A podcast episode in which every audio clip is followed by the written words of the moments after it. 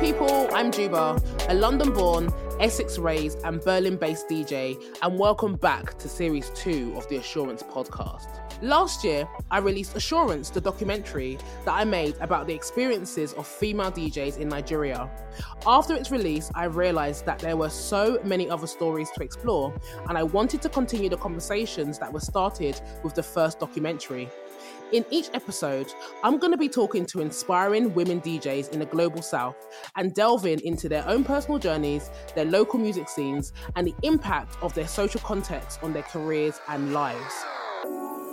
Series 2 of the Assurance podcast is sponsored by Adidas and Zalando as part of their Step Into You campaign, which is all about empowerment and confidently taking up space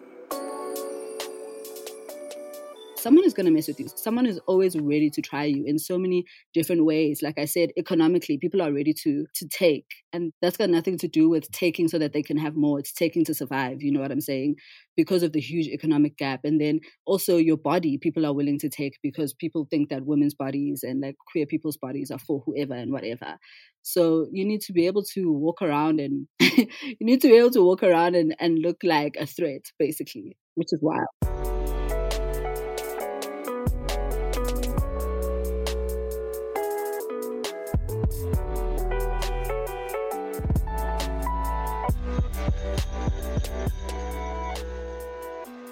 Hello, hello, people, and welcome back to the Assurance Podcast. Today is the last episode of the Assurance Podcast, Series 2.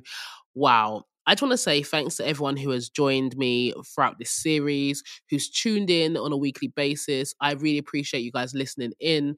It's been a journey, and I'm glad you've been on it with me. However, the beauty of podcasts is that they exist for eternity, or they exist for as long as streaming platforms will exist for. So they will be there for you to listen back to. So make sure you tune back in, you know, every now and then if you want a refresh. And um, today we're coming to the end, as I said, we're coming full circle. Today is actually a bit of a bonus episode, to be fair, because um, I kicked off the series with Gina Jeaz from Namibia in South Africa. And it was a really interesting episode because it was kind of like a, a comparative show comparing her homeland of Namibia to her adopted land of South Africa. Um, and today I thought I'd go back to South Africa because I wanted to talk to a South African DJ about their country, about their music scene. So it's more like from the inside looking in as opposed to a comparison. So I thought that would be important to do. And today I'm joined by your uncle Garry, originally from KwaZulu Natal in South Africa. And your uncle Garry is a DJ, a sound designer, a digital artist, and a cultural curator currently living in Joburg or Johannesburg, South Africa. She's been involved in the creative world of Joburg for a decade now and started DJing in 2017 through the Pussy Party DJ workshops. Playing music only by women artists, your Uncle Garry is a multi genre DJ who aims to create a warm space for women and non binary folk on all kinds of dance floors, prioritizing softness and vibes whilst highlighting the contributions of women artists in the music industry. Hey Garry, how you doing? Hey Gina, how are you doing? Thank you for having me. This is great. Oh my god, you call me Chinwe, it's Juba. I'm so sorry. All good, how are you? I'm well. How are you, Chuba? You're still gonna call me Chigwa, you? Um, I'm good. I'm good, mate. I'm I'm just here. I'm chilling. It's the last episode of the Assurance Podcast series, so it's like you know, it's been great doing it, and um, I just want to go out with a bang. How are you? I'm okay. It's been a crazy week. I've had all kinds of illnesses on Monday. I was sick on Tuesday. I was sick with something completely different. I feel like my body's just tired, and it's only like not even the weekend. I was really hoping when I woke up that it would be the weekend, but no, it's not. I'm, I think we're just exhausted also. I think our bodies are just kind of done. 100%. I think our bodies are exhausted. I think mentally we're exhausted because I think we spent a lot of time trying to like push through regardless of what's going on. And we're just tired, man. But it's funny because we've kind of come out of lockdown and we're already tired. And it's like, wait, so how are we going to get. Are we going to survive for the rest of our lives? Not the rest of our lives. I feel like it's also quite overwhelming. It's it's so much of a sensory overload for me going outside. I'm just like, whoa, I'm having so much fun. I don't know. I think I'm going to have a panic attack. it's like fun and panic attacks never used to go hand in hand. I went out um the other day last weekend. There was a party. It's collective in Berlin called Rise, and they do sort of like Afro techno-y housey music. And it was their first party for like a year and a half. And I managed to stay out till six a.m. But I'm not gonna lie to you, it killed me. But I was like, I must, I must stay out. but yeah, it's a lot to go back. Yeah, six a.m. man. Actually, seven. I'll have you know. I love that for you. I'm yawning at half past ten. I'm like, yo. I'm like, yo, guys, remember our beds. Remember when we weren't allowed to go outside and we could sleep early? and we had no like we couldn't feel guilty because we had no choice but to stay at home. You know what? I'm a homebody though. Like I'm I'm two yes. sides. I love indulging in being at home. You know, give me a cozy sofa, a blanket, a book, or like a nice series to watch or some music to listen to. I'm down for it. But also give me like five days of straight like events and parties and stuff, and I'm also down for that. Yes, I think I'm also very much on that on both ends of the spectrum. I love being at home. I love being at home, chilling, relaxing, seeing nobody, chatting to not a soul in real life. Yeah. But also going out and being out till 6 a.m. Oh, that whole experience is so much fun. And then after that, I'll disappear for another few weeks. Yeah, honestly, I feel you. Like sometimes when I'm out and it's like the sun is coming up, I'm like, damn, the sun is coming up and I'm still out. But also I'm like, the sun is coming up and I'm still out. Yes. But then also at other times, like, um, I I can literally not see people for like I think my maximum that I've gone is like literally two weeks without interacting with another human being, and I felt mm-hmm. fine. But then suddenly I was like, wait, something's missing. Ah, human contact. yes, that's exactly what happens. That's exactly what happens. Anyway, man, let's get into the conversation. I'm excited for our chat today. As I said, I kicked off the series with Gina Jeaz from Namibia, living in South Africa, and I thought it was really cool to like have that comparison. But I also thought it'd be interesting and probably important to like come back and like have a, a sort of exploration of South Africa from a, a South African DJ. So I'm really excited excited to see what we're going to chat about.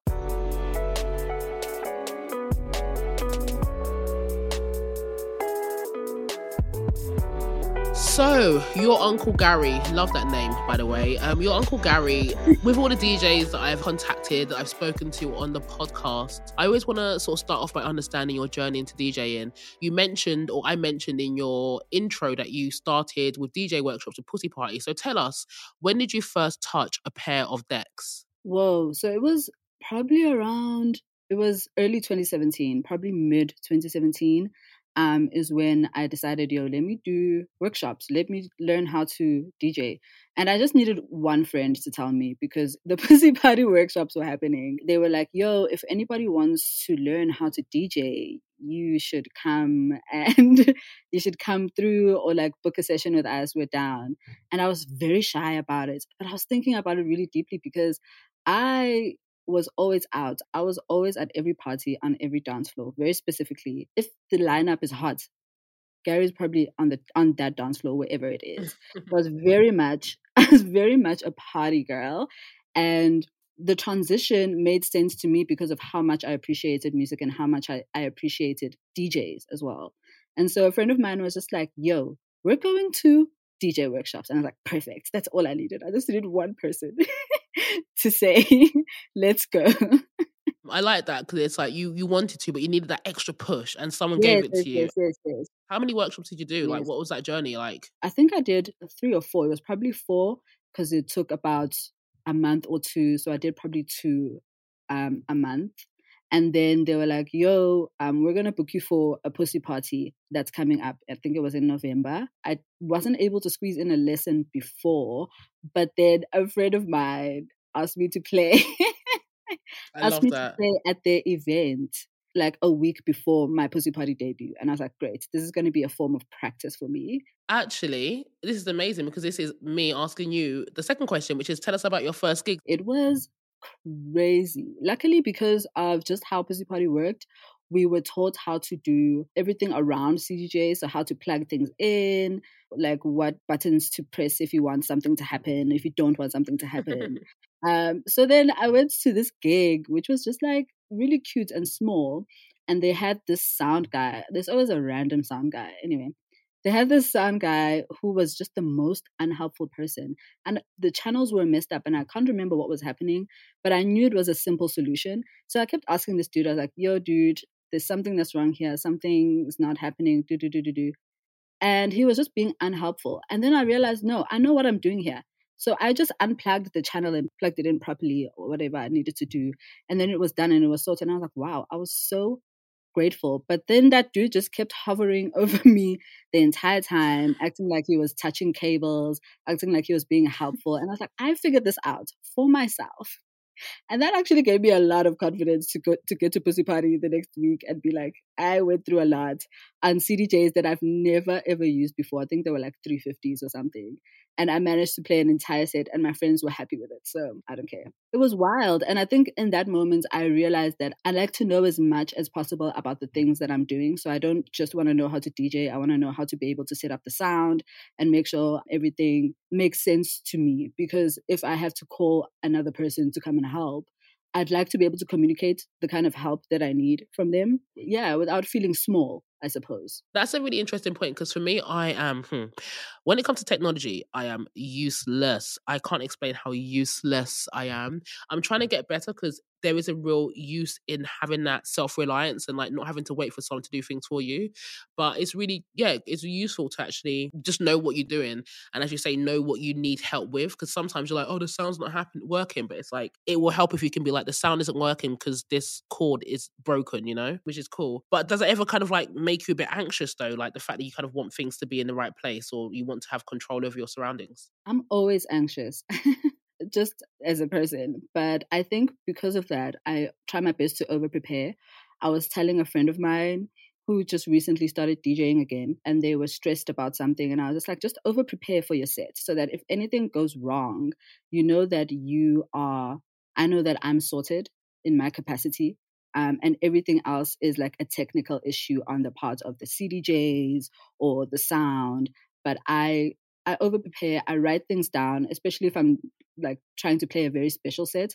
I'll write down all of the tracks that I'm playing, the BPMs, the transitions, just to make sure that my anxiety doesn't also get the best of me in moments because that can happen. See, that to me is an fascinating approach because I sometimes think that as to play devil's advocate maybe doesn't that restrict you and therefore not make you able to like be flexible in the moment because i definitely had that as well i remember my first gig actually i prepared everything but then it all went tits up and i think sometimes like the fact that i was so um so over prepared it meant i wasn't able to like well, actually also I just started DJing, but it meant that I wasn't able to like be flexible in that moment. And sometimes I wonder if actually sometimes making room for that flexibility means that you're more able to just like deal with things that occur in that moment. Because obviously you can prepare, but the way life works isn't always in a completely like um structured way. Do you know what I mean? Yeah, I love that question actually because what I always say to what I always say to myself and to my friends is that I need to know all the rules so that I can break the rules. Mm. I need to know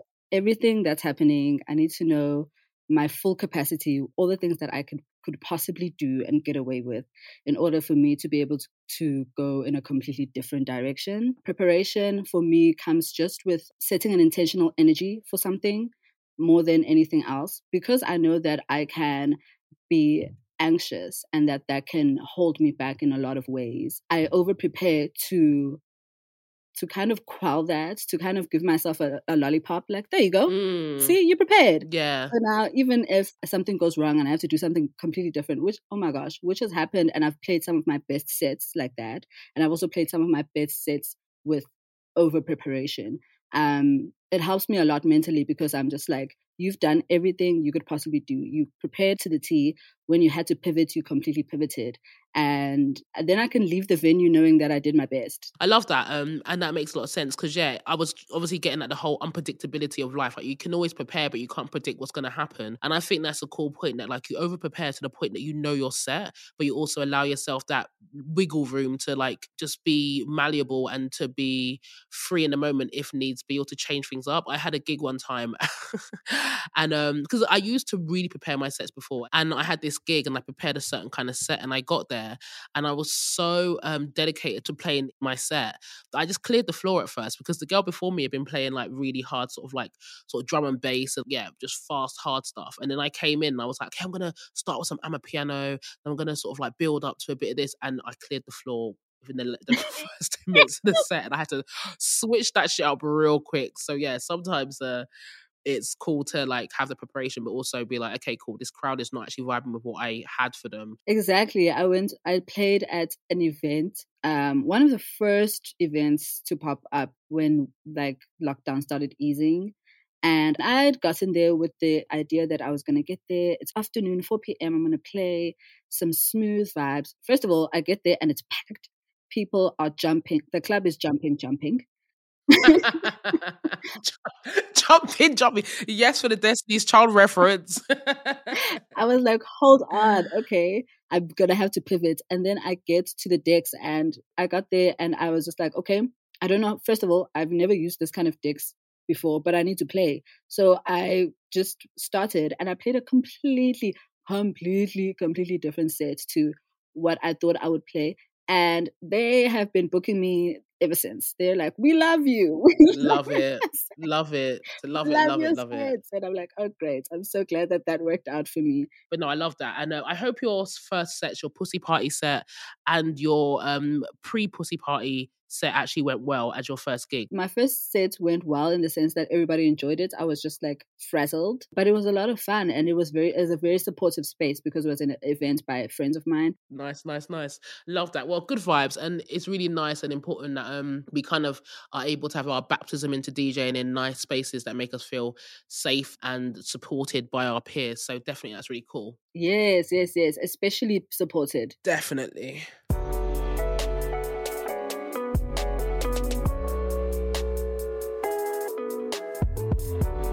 Your uncle Garry. Um, as I mentioned before, I have done an episode with Gina Jeaz, and she's based in South Africa. But she's Namibian, and the reason I brought you on was because, as I mentioned, I kind of wanted to get a perspective from a South African about their country as well. So, tell me, what is the situation in South Africa? What's going on? Um, what is it like in South Africa? South Africa is wild. Um, it's it's a jungle. it's really a crazy place because there's so much happening all the time. I guess socially, there's like a very huge economic gap that's like quite prevalent and that affects mostly black people we have to deal with gender-based violence and like if we're dealing with gender-based violence honestly in a country where the population is a majority black that means that gender-based violence also affects a lot of uh, black people and black households and um, gender-based violence not just being i guess domestic violence it's also just violence against people who are going against gender norms as well. Um, we have a lot of like violence against the lgbtq community even though we we like pioneer a lot of and like push a lot of support to that community or to my community i'm part of that. But in the streets and in real life it doesn't feel that way because it is very dangerous to be a queer person in the streets. It's very dangerous to be a woman um, just to be a woman or a queer person being alive in South Africa is crazy. And then looking at the economic um, divide, and then we just don't have electricity sometimes. I'm, I'm Nigerian, so I know the feeling of that in Nigeria. so it's like it's a very unsettling for me i'm at a point i guess where i feel like very unsettled and living in johannesburg is wild because johannesburg is a very masculine city like the feeling Mm. It's very, very masculine. Um, and you kind of just have to be a lion as soon as you step out of your house. And that's why sometimes I just don't leave my house because I don't want to be a lion today. I don't want to fight anybody. I don't want to perhaps be in a situation where I have to uh, defend myself or another person. And then we just have the most amazing artists and music, and it's it's really puzzling. It's very strange living here, being from here.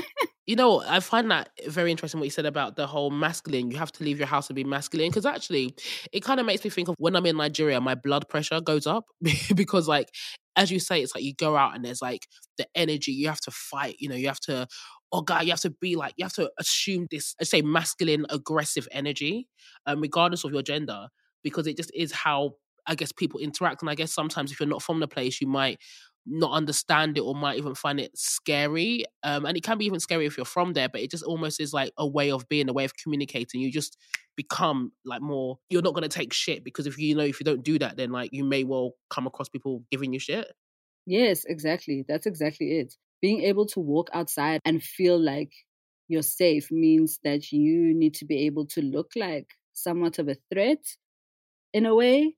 And that's a lot of energy that's a lot of energy to expand on just going out to maybe just get a, a loaf of bread. It's it's way too much. And I live um, right in the city, which I love. I love living in the city. Um, I think it's crazy. It's so much fun. But it's also like just a lot of people, a lot of interaction, and you have to look like you're from there.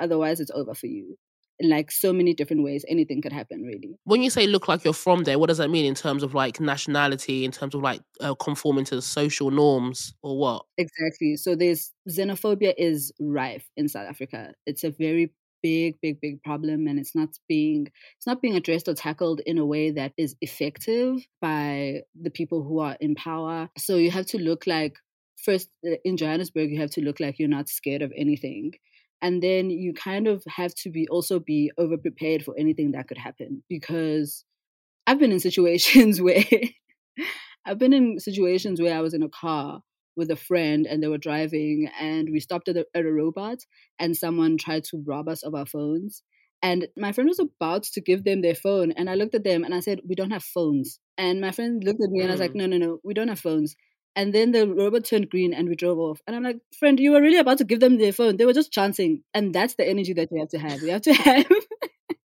you have to have that energy of nah, yeah. no one's gonna mess with me, no one's gonna mess with me. Because as soon as you change that, um, someone is going to mess with you. Someone is always ready to try you in so many different ways. Like I said, economically, people are ready to to take, and that's got nothing to do with taking so that they can have more. It's taking to survive. You know what I'm saying?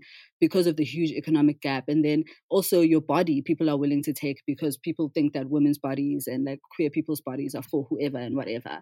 So you need to be able to walk around and you need to be able to walk around and, and look like a threat, basically, which is wild. Yeah. You know what? Funnily enough, though, since I've lived in Berlin, I find Berlin to be a very aggressive place. So I do find myself, even in Berlin, sometimes assuming a certain, like, don't fuck with me vibe. But obviously, Berlin and, and Johannesburg, I can't imagine comparing. Um, you mentioned something, road, is it road work? Road work? you said when you stopped at the roadwork, just to make sure that I understand the word you used. Oh, at the sorry, at the robot. Um, the, traffic What do you call it? Robot. A robot, yeah. I was in like robot. I'm a robot. no, robot as in green, red, yellow. Sorry, guys, that's what we call it. okay, no, no, exactly. No, there's often terms that people use in the podcast that I'm not aware of, so I want to always clarify just to make sure that everyone listening understands. R two D two robot. okay, cool. Yeah, no. Um, and all quickly, like in terms of the xenophobia, where does this stem from? Is it economic? Like, because I've definitely heard about outbursts of xenophobia happening in South Africa on like sort of every few years. At least once a year, actually. That's the actual chat. At least once a year, there's some kind of outbreak of xenophobic attacks that happen, and it is definitely an economic situation. So as a South African, my experience has always been that the wealth in South Africa, wealth distribution has been is dismal in the sense that 90% of South Africa's wealth is owned by the minority, which is the white people. But they're so far away. Like it feels like they're not real. Sometimes living in Johannesburg in the CBD, sometimes I just won't see a white person for days. And so it just feels like they are not real people. And I think that divide is what um, leaves black people with other black people. And so who's the first next person that people are going to try and attack? Um, the first next person that people are going to try and attack are, are, quote unquote foreigners. Those are the people they're going to take their aggression out on. Mm. And it's really disheartening because of the fact that if you do look, look at it, it is just simply because of the fact that the white minority has secluded itself and really separated itself from the rest of the country and they feel like they're too far away for people to actually do something about the fact that they own so much wealth. But they're really not. They're really not that far away. So then people take these things out on, um, I feel like they take these things out on women, queer people, and quote unquote foreigners who are just trying to live. Yeah, I mean, I'm not from South Africa, so um, I can't comment, but I do find it disheartening. I think also because of the history of South Africa and how like the white people treated South Africans. I'm like, oh, guys, like you know, we shouldn't as Africans be like hurting each other in this continent. Like we've we've suffered that already from outsiders, but in a way, maybe there's some kind of like PTSD or some kind of um reflectional action or like say reflex action um, that comes from the experience of whiteness and how they took essentially the economic wealth and the strength from the country and how they sort of um, inflicted violence against south africans black south africans so now black south africans are almost like inflicting that upon others who are different to them or who have come into their country. I don't know. That's exactly what it is. Um, because South Africa is also a very violent place, like in a very low key way. It's very, very violent, like the things that have happened even in the past few months. And that violence honestly stems from the fact that we've been out of apartheid for as long, how old am I? I'm 28. Yeah, for about 27 years. Yeah, 94. Isn't it insane that you were born yeah. and the apartheid was happening? That is insane to yeah. me. My God. Yeah, sorry, carry on. I just had to say that because it's insane. It's crazy to me. Um, and my life initially in the beginning of like school, career, and all of these things, everything was normal for me. Nothing was weird. Um, I went to schools with white kids and all of that stuff. And later on realizing and learning that well, very recently this wasn't something that was allowed. It's very interesting and then the older you get the more you realize what is actually happening in this country which is just the lack of healing. There's been no healing work done to help people who are very much still alive who had to go through apartheid like our parents basically. Our parents are in shambles.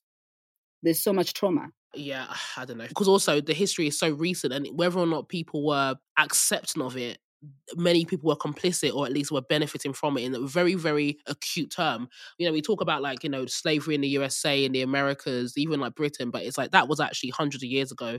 And as much as it still impacts us today people who were perpetrating it are not alive today whereas actually in south africa the people who were perpetrating um, the apartheid and benefiting from it genuinely are walking down the street still. Yes everybody is still living a very normal life everyone who is alive during apartheid doing all of the horrific crimes that they've done. Some of them went to jail, some of them got out of jail, and everything just kind of carried on in a very diplomatic, quote unquote, like peaceful type of way. And because of all of that and the lack of people being able to get answers for so many like atrocities that were honestly done to black people, not getting answers, not getting real apologies, not getting a real um, kind of a payback to say, hey, we did this to you who did this to your family? How can we help you build your life again? None of that. Now you can sit with white people, basically. That's what happened. They were like, oh, okay, so all these white people were trying to kill you for all these years, or they killed you for all of these years, and they took so much from you for all of these years. But now you get to sit with them and go to school, to the same schools. And it's, I just, I'm very angry all the time. Yeah, it's is it like okay, so we we're killing you and we're like oppressing you in your own country, but now you can sit with us um at the tables in schools, and yeah, it's all great. I mean, I don't know. Honestly, I feel like I'm such a militant. I'm such a I'm, I say I'm a militant, but let's be honest now. I'm a freaking champagne socialist who freaking you know tweets and then like I don't know how how dirty my hands actually get, but I'm definitely a fan of like burning shit down. Yeah. anyway, on that note, um, no, I think it's really interesting what you've been talking about as well in terms of like, you know, sort of gender, the experiences, and the LGBTQ um, experiences. I think we're going to come into that a lot more as we talk even about the music scene as well and like the the space for gender representation on the dance floor. But you know, you did mention that you love Joburg. You did mention that it's crazy, and I can imagine that for all of the floors. you were saying you, you live in Johannesburg and you love in Johannesburg. So yeah, I love it here. It's uh, such a vibe. Um, my two favorite cities in South Africa are Johannesburg and Durban. Durban does not get a lot of hype, and I love that because it is actually the best party place in the world. You've got the beach, and you've got some of the most talented um, musicians who are just churning out electronic music constantly. That's where a lot of music has come from a lot of South African music has come from. As a DJ who specializes, I say specializes, but focuses on music from Africa and African diaspora, South Africa is probably my biggest musical inspiration, like at least in recent times. Nigeria is there, obviously, because I'm Nigerian, but SA is killing it. But actually, speaking about that, let's talk about the music scene. Tell us about Joburg. Tell us about the music scene there, what's going on. I think a lot of us, especially in my music scene, are obsessed with South African music, with what's coming out of Joburg and Durban. So, yeah, fill us in. The music scene is crazy and it's so beautiful and so dynamic. There have been so many genres that have come out of South Africa that that South Africans have just kind of sat on and lived with. And I feel like some of the first things that the world got to taste from us was gqom back in 2014, 2015 when DJ Lag was big, when the Rudeboyz and Destruction Boyz were doing the most. And now with Amapiano or the Janos, as we call it. Um, what do you call it? Sorry, Bianos. We call it the Janos. Dayanos, okay. Dayanos, yes. With Dayanos taking over the way it did, it's honestly, for me, when I look at it as a person who loves and appreciates music, I think about the fact that Gqom music was doing exactly what Amapiano was is doing now, but doing it on very much an underground level. And that's how now people are on top of things, I guess, when it comes to South African music. I feel like, okay, people kind of started listening a little bit because there was a lot of music coming from South Africa at some point in a very underground scene way.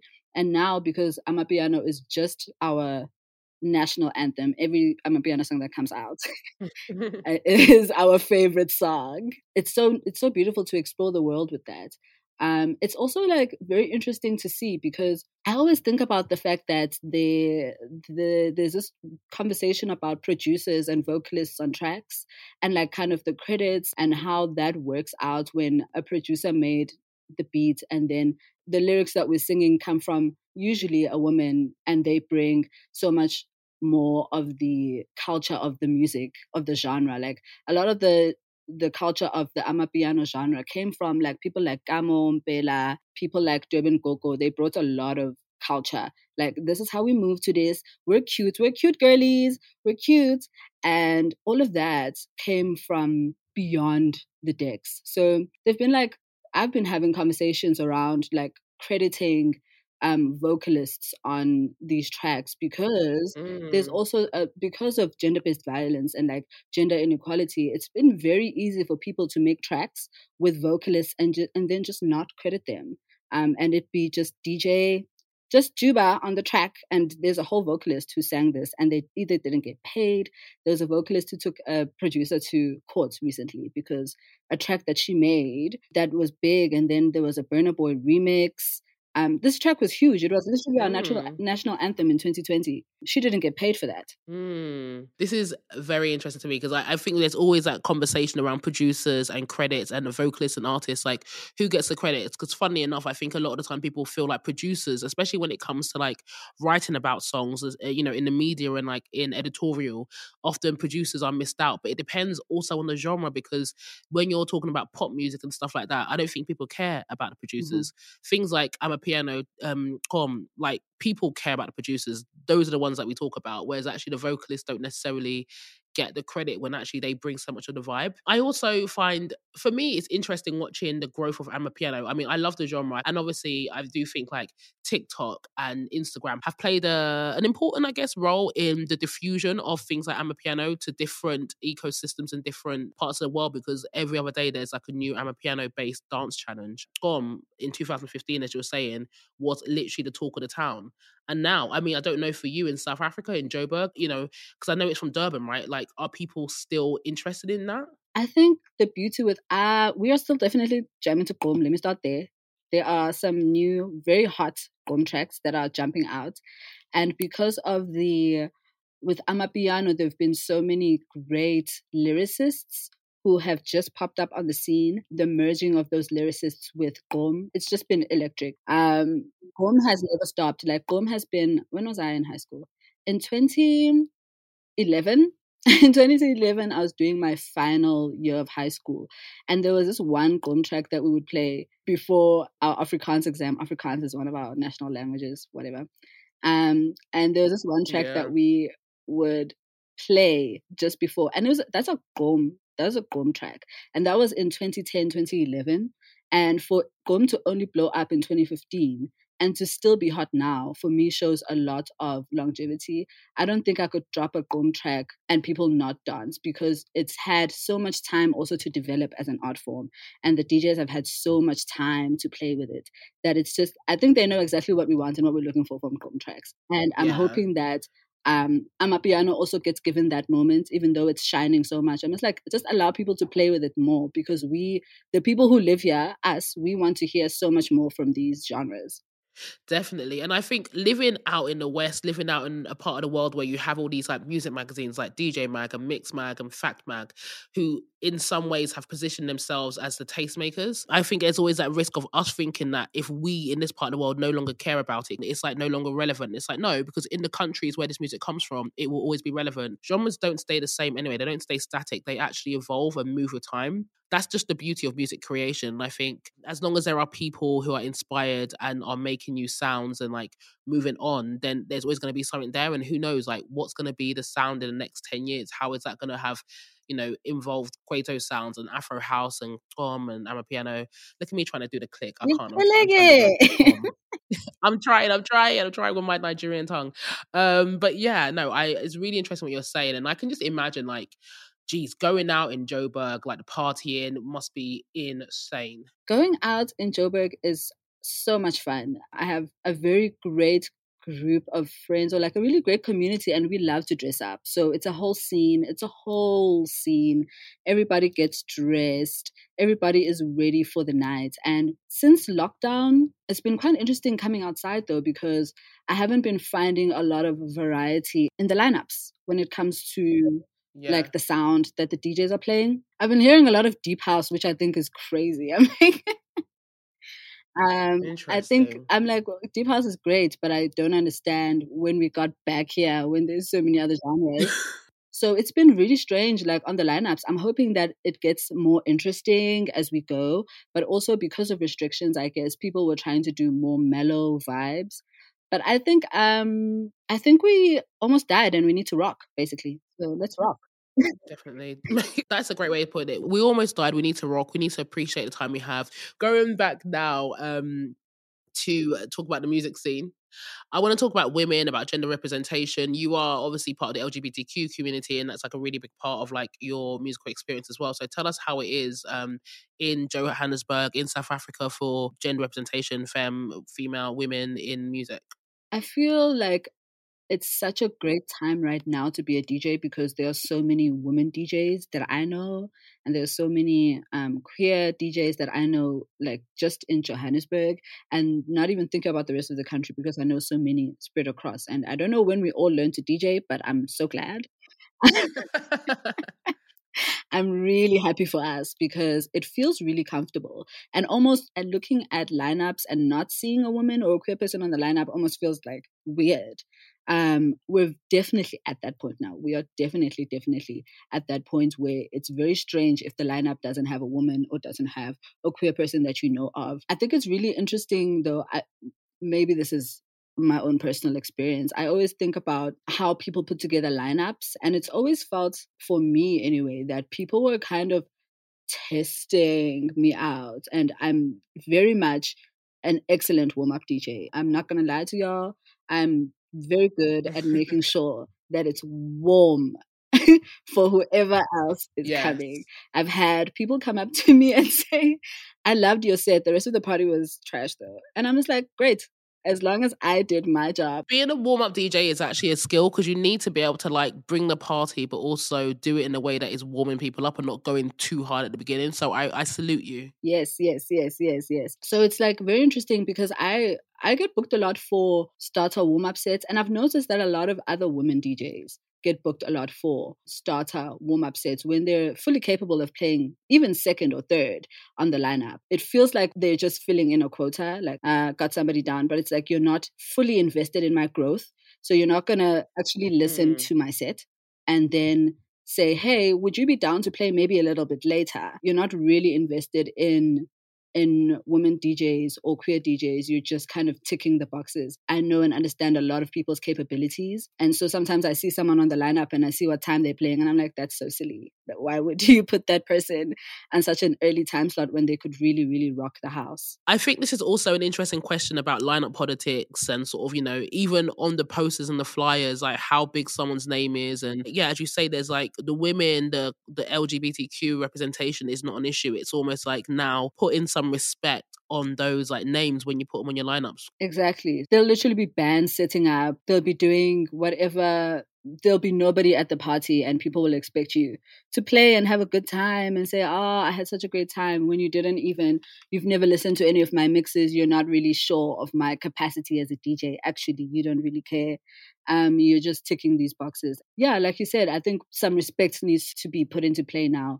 Um, now that people know that we want to see certain people on lineups, they need to start like respecting those people honestly and truly and doing the work and doing the research behind them it's not hard to click on everybody's got a link tree click on the link tree, right? listen to the mix, and be like, "Oh, this could go well at this slot," instead of just assuming. Because mm-hmm. I'm really at the point where I'm gonna get to these early sets and rock, just rock the house at. It's put some like hard dark drum or whatever, you know. Like I don't know, heavy heavy metal, heavy metal or something. Just, just, some protest music. Vogue. the Vogue music first thing in the morning. Ooh literally. Yeah no it's also um for me eye-opening sort of talking to such a range of djs from some djs who are like there's literally two women who dj in the whole of my city and we just have no space to like you which is like i guess the other end of the spectrum where it's like there are so many of us it's undeniable there's access we have like you know these workshops to encourage you know women lgbtq people into the the scene. But now it's like yeah now whilst we are on the lineups like bump us up and give us equal opportunities across the sort of lineup as opposed to yeah the the warm up allocation, which is should not just be for like one gender or something. Yeah, I would also say that actually, when I think about it, the more masculine uh, people who play more masculine music, I would say rap, hip hop, um, quite specifically, and like who would play very specifically gqom.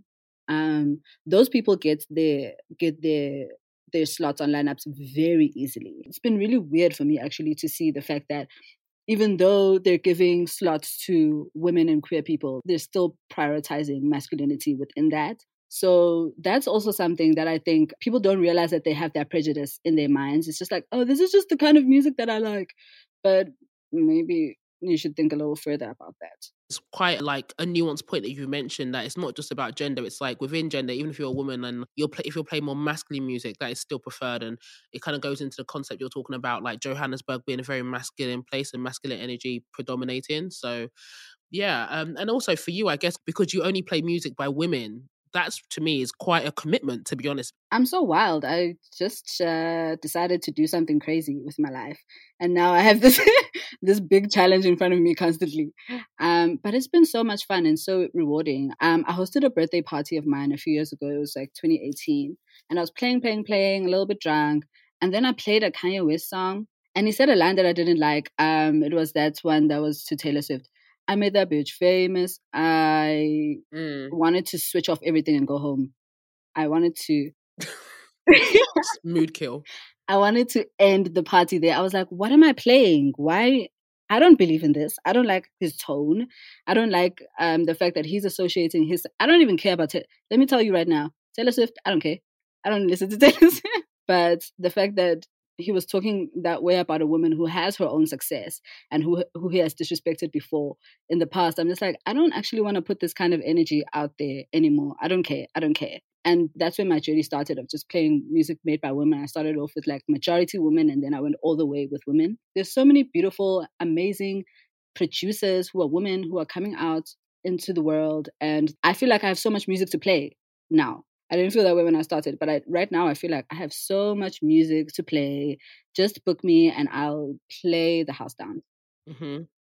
And like you have your niche, you have what works for you, and it means that you kind of like dedicate a lot of time to digging and searching and finding things in a very um purposeful, intentional way, which is really cool. I have to say, I play music by everyone, but you know, ultimately i do enjoy like different approaches to music it's really really interesting to talk about. Would you ever play um do you think you ever play like i don't know feminist music that might be written by men? I think if i i don't know who i'll be like when i leave south africa i don't know what i'm going to play mm. your uncle garry's here to comfort the babies in whatever way they need. And i was I was telling my friend the other day that I might just become a gqom DJ if I move overseas and just like be done with all of my internal politics. But I don't know if if there's I don't know if that world exists, you know, because I might get to a place and be like, uh uh-uh, uh this place needs Afro beats. And then I'll just, yeah, know. Yeah, yeah, But my uh, journey has always been really, really about highlighting the contributions of women artists, like very much about that. I've just always been very passionate about women getting their shine. Mm-hmm. I love that. Mate, women getting their shine, but also you reserve the right to develop as a person, but also definitely here for women getting their shine. Yes.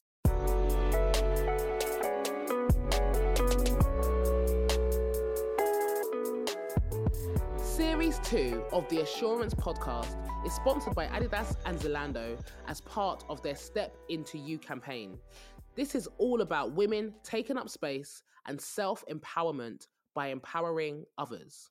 So, Garry, your uncle Garry, oopsie, let me not let me put respect on your name, your uncle Garry. Um, it's been great talking to you so far. You just really obviously have a lot of principles that you stand by, a lot of insights that I find really, really fascinating and eye-opening. And this, yeah, it's been a great chat to end the series.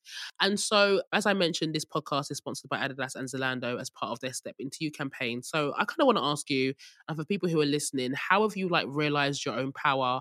How have you occupied space, stood your ground in your career? Career as a creative, as a DJ, musician, uh, curator, designer, everything? Yeah.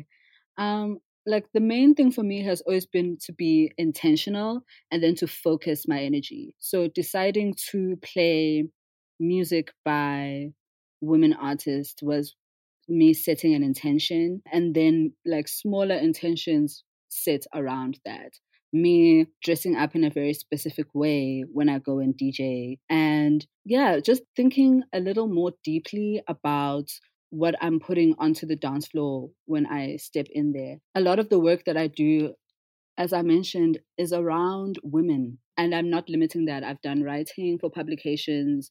Um, I really enjoy interviewing and speaking to women artists um, and getting their stories out there because we don't get that a lot. We don't get in South Africa, I don't know, we don't have a lot of publications that are like, I guess, Mixmag and all of these things that are doing um, work to put the stories of artists out there. So being able to speak to women artists, being able to make just friendships and like collaborations and outwardly supporting, that's one of my main things that I really, really, really try to do is to not support people in silence. But being intentional and being focused for me, I think has carved out a, really nice little nook for me in my community. I think people know exactly what to expect from me when it comes to my politics and the way that I speak about things. I try to be to stay informed and be educated on things, but also to speak, to speak up.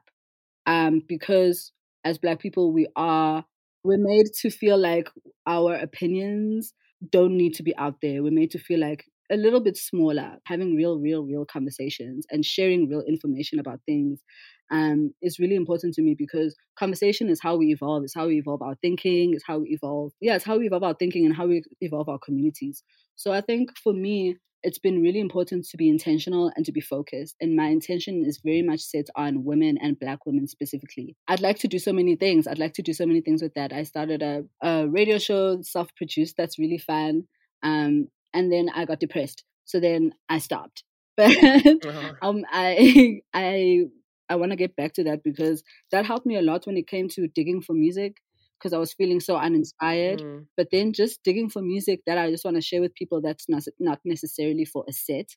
And then realizing that, oh, Garry, everything that you're doing is archiving. All of these, uh, for as long as the internet exists, you will have all of these mixes right. that have only women artists on them. And that's you documenting and archiving the work of like some really dope artists that you love. And mm. thinking of things in that way for me has really helped push me more, making more mixes, doing more things, like trying to do more interviews like this where I share my story and where I encourage um, other women to just do whatever you want to do. Mm-hmm. I feel like in your first answer, you basically answered my second question because I can almost guess what you're going to say. But I wanted to ask you what motivates you? What inspires you? Yeah, Black women inspire me. Black women motivate me. I was raised by, I'm a, what? I'm a non binary person who identifies as a Black woman because uh, gender doesn't apply to Black people in the way that I guess um, patriarchy wanted it, oh, patriarchy and whiteness wanted it to apply to themselves. White people created that thing for themselves. And I, I've always felt like the Black woman's experience is so specific. And I am outside of gender completely but I know my experience and I know how I get treated outside and I know how I'm seen. I know if I dress as, like, I know, even if I don't dress a certain way, how the world will receive me. And so, like, the nuance of being a Black woman is really, really important to me. And it's very, it's very inspiring and it's very, it brings a lot to the table for me when it comes to creativity and like all of the amount of thing that I can do. The fact that I could play music just made by women and I could play so many different genres is wild to me. What a concise answer, but it said so much. And I find it what you're saying about um you identifying as non-binary, but you know, you're very much like are aware of how society views you, you're aware that you're born a woman, etc. But it's the fact that what womanhood is, especially somewhere like South Africa, where whiteness is so, I guess, predominant or influential, not in a good way, in how you view yourself and how womanhood and how blackness is viewed. It kind of leaves you outside of that binary because you don't probably fit into like what whiteness decided femininity was. Exactly. Um when it comes to I'm I'm a very feminine presenting um, person when I DJ, and I like to do that quite specifically. Unless I'm like tired or whatever, I don't care. Then, but mm-hmm. usually I like to dress up, and I like to.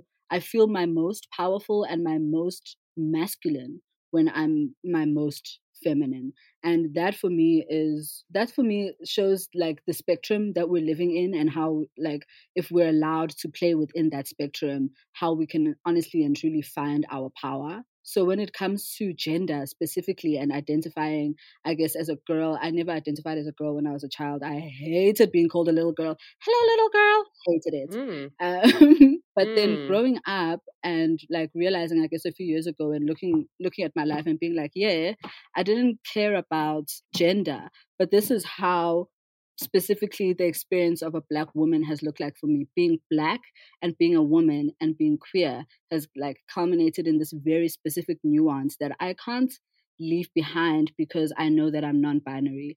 I think there's a lot of non-binary people also feel the same way. It's like it's a very specific experience and i'm happy to be here.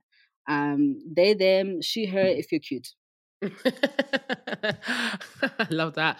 No, it's a really interesting perspective. And I think the conversation around gender identity, the binaries, is really, really an important one to be had. And I do think like the the concept of deciding what is masculinity, what is femininity needs to be opened up and needs to be questioned in this day and age because it's been so rigid. I'm definitely here for, uh, you know, questioning these sort of boundaries and these borders and binaries. And you came up through Pussy Party, the Pussy Party uh, sort of workshop. So tell me about people, organizations, collectives in your region that are doing great work for gender diversity, you know, female, femme representation in the music scene in Joburg or in South Africa or Africa or wherever. Yeah, yeah, yeah. I came up through Pussy Party and it, it, was it's such a great space to learn and to gain confidence. I really I really commend Pussy Party for that, for being just a really great space to learn one the basics and then to gain confidence gain an audience and begin to kind of think of who who you want to be in this dj world. There's also a, another amazing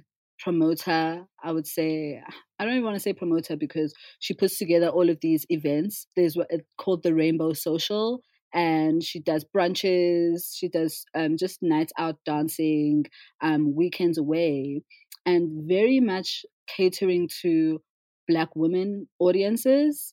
And the lineups are magnificent. Um, so yeah, Landa Willie, she's really, really dope. I really love the work that she's doing for, for Black women specifically. Spoken Priestess is a DJ. I really believe in individuals because I think being in collectives is really helpful. But is really helpful for support and to gain confidence.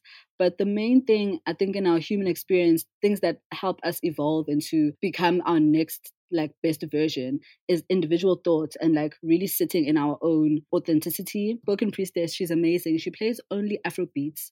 She just dropped her first track and it was just a bunch of women on there rapping and singing. And she did this really, really, really big campaign for this.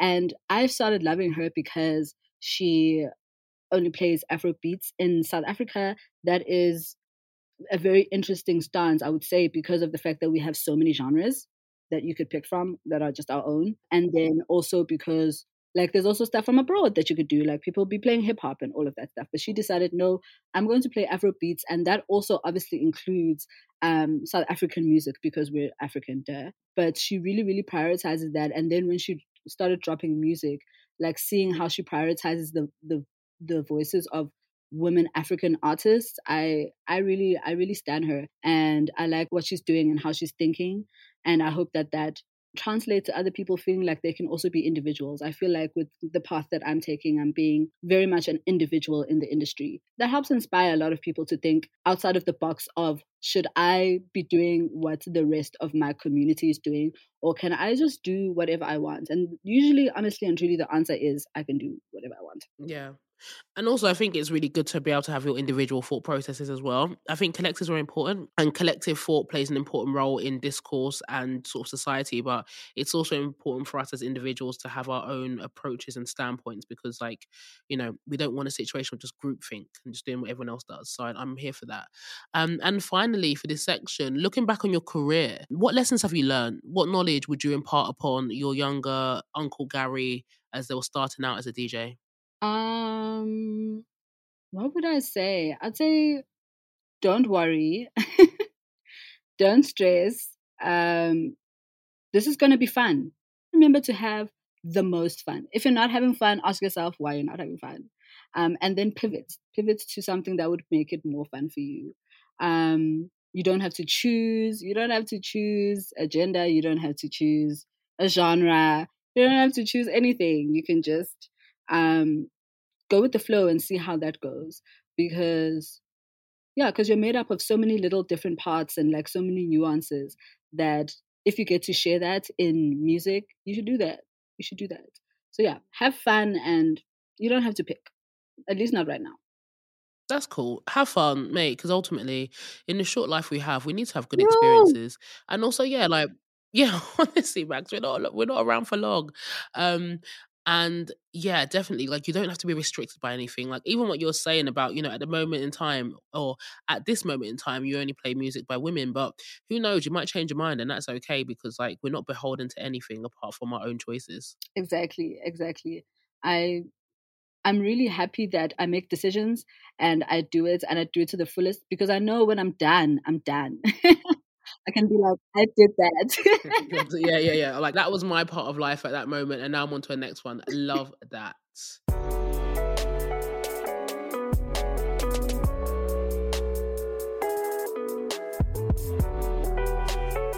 All right, so your Uncle Garry, we have come to the end of the podcast. It's the last section, reflective section. Is it reflective or reflectional? Is reflect is reflectional what? even a word? I don't know. I think reflective English is also made up. So we can add our own words.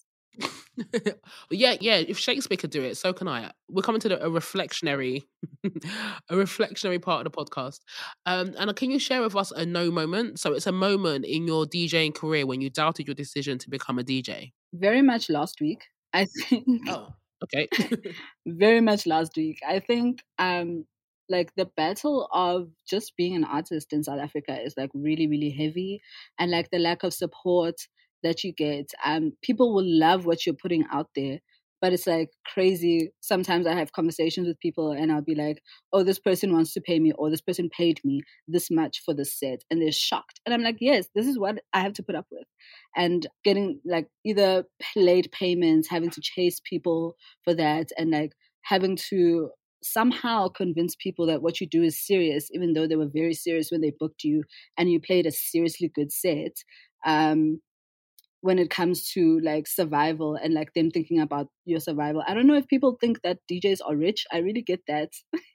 I get that vibe from people. I'm like, no, no, no, no, no, no, no, no, no, no. I'm not. I'm not rich. I'm doing this. This is my job. So it's mm-hmm. really crazy mm-hmm. because of the fact that I've done art my entire life. So I've always had that entire thing of like when I was acting or when I was in film, like it was always the perception of oh because your your black parents allowed you to do all of this art stuff it means that you must have some kind of backup or support. And that's not really the truth.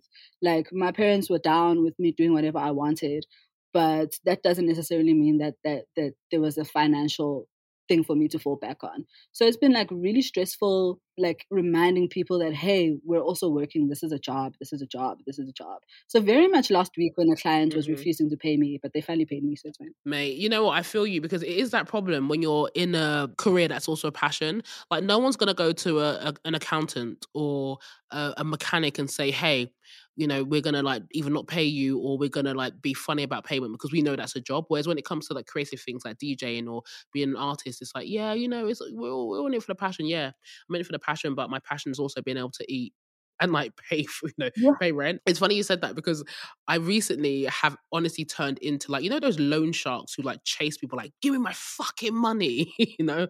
I turned into that this week because I played a gig in June. I'm, I'm, I'm not going to say the name of the collective because I've already mm. like done some soft call out. So I'm going to give them a bit of grace. But I did a party in June this year and like I already like played for like quite a small amount compared to what I want to actually, you know, get in. But I was like, let me do you guys a favor sort of thing. And like, I'm down for the cause. I played the party, honestly, probably one of my best sets I've done this year. People still remind me about it. And I've been chasing these people for my money since June. And I don't like to be aggressive. So, and I, I tend to, you know, just sort of like want to be understanding. So I'm also not too fussed about like getting it straight away. So June, hey, can I have my money? Yeah, we're gonna send it to you in a month. July, August, September. And it's like at one point, one of the people from the collective was doing a gig at the same time as me. And I was like, look, just put my bank details on your your fee for the gig and it would come straight to me. I haven't got to worry about it. He was like, Yeah, I'm gonna do that for you. And it didn't come. And I was like, So you said you're gonna do it. You told me your money came, and this was like a month ago. You said you're gonna give me the money last week a month ago and it's still not here. So this week I've been calling this guy. I've been calling him, like really getting into this sort of like aggressive, like debt collector vibe. Not because I want to, because I just feel like if I don't do that, you're going to take the piss because you've been taking the piss for literally six months or four months now. And I just don't like the fact that I've been sort of pushed into this position of being this aggressive, like money chaser. But I'm doing it because you're actually taking a mic and you're taking advantage of my grace that I've given you in the past few months where I've been waiting patiently for you to pay me. But now, now you're lying. You're actually just lying. Exactly. That's exactly it. And people will go as far as you let them go, honestly and truly. Mm-hmm. But honestly and truly, when when it comes to chasing, I write the deepest emails. I'm very disappointed in how you've treated. oh, of course, yeah. I've I've learned that Karen language of you know you've taken advantage of me and you are not respecting the art and the craft and I bought the party and you are just you're you're inflicted violence against my bank account. yeah, but jokes aside, no, actually, guys, pay me my money. Pay me my money. exactly. Just pay me my money so I don't have to write these emails.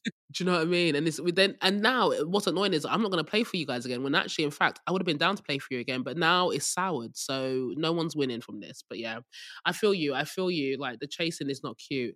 But on a positive note, can you tell us a yes moment when you've been really, really just happy about your decision to DJ? You know you've made the right choice. It must have been at this event actually a few months ago, back from lockdown. I think because of just being locked away it feels like you kind of forget who you are when you're not being perceived. But when you're outside and people are seeing you and they're seeing you being good at something that you love, I played this other event and um, they put me in a really nice slot. The sun was coming down, and I was like, "Lady, leave your man at home," and the.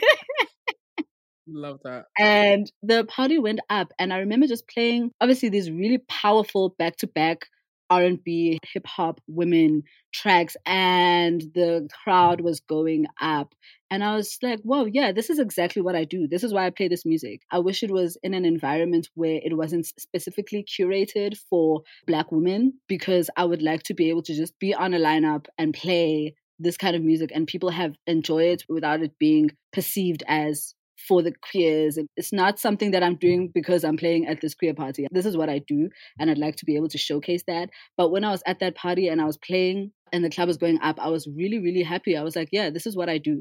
This is why I play the music that I play so that like all of the songs that we sing at home, um, whatever WAP, whatever track we're, we're bumping at home, I can get to the club and we play that and we get to twerk and throw it back and have like, and feel some sense of freedom. I really, really, really enjoyed that party. That was a real yes moment for me. Mm. I think that's what a lot of us DJs were lacking in lockdown. I don't know how many of us were doing like live streams and all that kind of stuff and radio shows, but sometimes that instant gratification, that instant feedback that reminds you of the impact you're having on people in your surroundings is really important. And it just feels beautiful when you play a certain song and the crowd goes wild. And yeah, you know, as you say, you don't necessarily want to always feel like you can only play these songs within specific crowds that are catered towards like the music you play or like your sort of community. But on the other hand, it's also there's a reason why you enjoy being part of these communities because they do make you feel a certain way and there is that kind of connectivity and understanding and appreciation. Yes, exactly. And so like I did Boiler Room in Isolation with Pussy Party last year and I was really depressed during the time, and it like it really felt like a bad idea. I was like, I don't know if I'm going to play anything good. But it's led to so many great opportunities. And thinking about the fact that I was approached by Apple, they were like, "Yo, do you want to make mixes for us?" I was like, "Yo, I don't really play a lot of dance music, but I'd really, really love to explore women in in dance music." And just across the diaspora and across the world, really, to see what people are up to because I'd really, really, really like to start playing more of that myself and then also to document it, you know, because of the things that happen around like ownership when it comes to producing and all of this stuff. And when it comes to electronic music, producers are given a lot more um, clout. But I, something that I was thinking about was with, with Amapiano, a lot of the time it's a collaborative effort. And a lot of the girls are also now coming out with their own projects. And I was like, this is so great because now I can make an Amapiano mix that is just entirely women. And that wasn't true three years ago. Amazing. So yeah, that's like that's also been a really no- another big part of my yes moment. That okay, I'm gonna be playing the music that I play in the spaces that I play because I also feel good and I feel safe in them. But also like to the rest of the world, I can um, put out these mixes that are documenting and archiving very special women who are doing like super dope, dope, dope things. Nice. I feel like I'm gonna let you off because it's like a bonus episode today, but you basically gave me four yes moments of that club. 10 Your boiler room, your boiler room, the Apple um, opportunity to showcase and archive more, like you know, black female talent. So you know what, go for it, man, because I'm all here for the yes for moments. And last, last question: Can you share with us a message that you've received um, that just empowered you and made you feel really good about yourself as a DJ and sort of in the work that you're doing? After I play, I like you go on tour. Like I go, I say going on tour. Um, I go and greet my friends who are at the party because sometimes you're on the decks and you see people.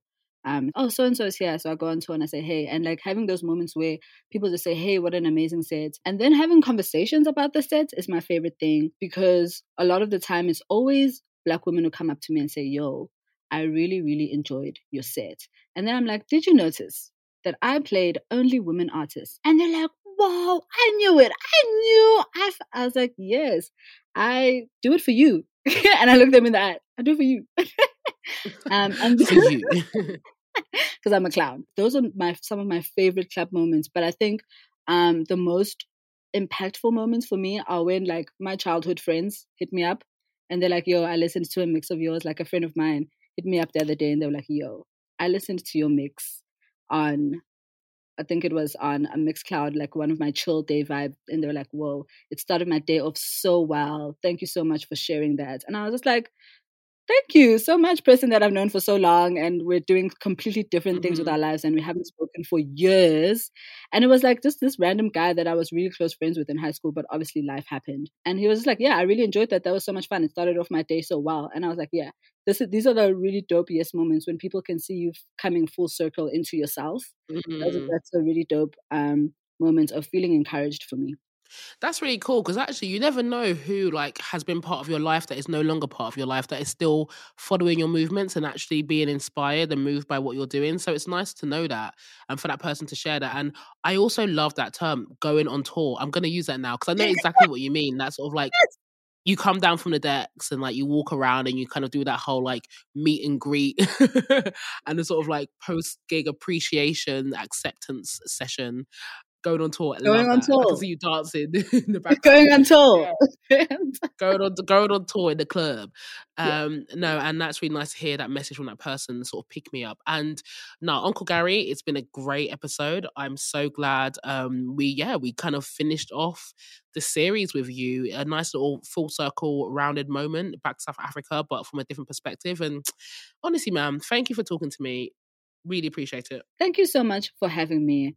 Um, through everything we've been through, and now we all of my technical difficulties, but we made it. Oh, and I was God. like, I really just wanted to have this conversation because I do feel like the more women voices are out there talking about whatever we're talking about, the better. So thank you for having me. This was so much fun. You're so fun, Juba. Oh, thanks, man. I appreciate it. You're absolutely hilarious. You're so much fun. I've really enjoyed the vibes. And um, no, I really appreciate you being on here. And I knew we were gonna make it work. I knew that regardless of the time differences, not even the time difference, we're at the same time, but the the internet issues and microphone issues, we were gonna make it happen and we have, and I'm very glad. Yes, I'm glad too. I'm excited to listen to this. I'm excited to listen to everything now. I have to start from season one.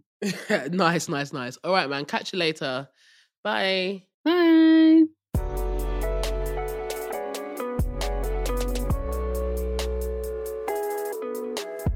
And once again, I just want to say a massive thanks to everyone who has tuned in to the Assurance podcast, to series one and series two. And also, of course, a massive, massive thank you to all of the incredible DJs who have joined me on this series, who've shared their perspectives and their insights into their music scenes, their politics on their dance floors, and the gender representation behind the decks, and even on the dance floors too. So, really, really so grateful for everyone who's spoken to me. A big thank you to Gina Jeaz, Juliana, Lila, Coco Em, DJ Charlotte, Mackie McCook, and last but by no means least, your uncle Garry for being on the podcast. And thanks to all the people who've tuned in, as I said before. So, really hope you guys enjoy this. And yeah, I shall catch you guys somewhere, wherever you're listening from. Thank you. So, this has been the Assurance Podcast, a follow up to my documentary that explored the experiences of female DJs in Nigeria. Assurance, the documentary, focused on women in Lagos's music scene, but overall, Assurance is all about spotlighting voices away from the European and North American club scenes, which tend to dominate in conversations around gender and representation in music. And helping me share this empowering conversation have been Adidas and Zalando, who sponsored this podcast as part of their Step Into You campaign.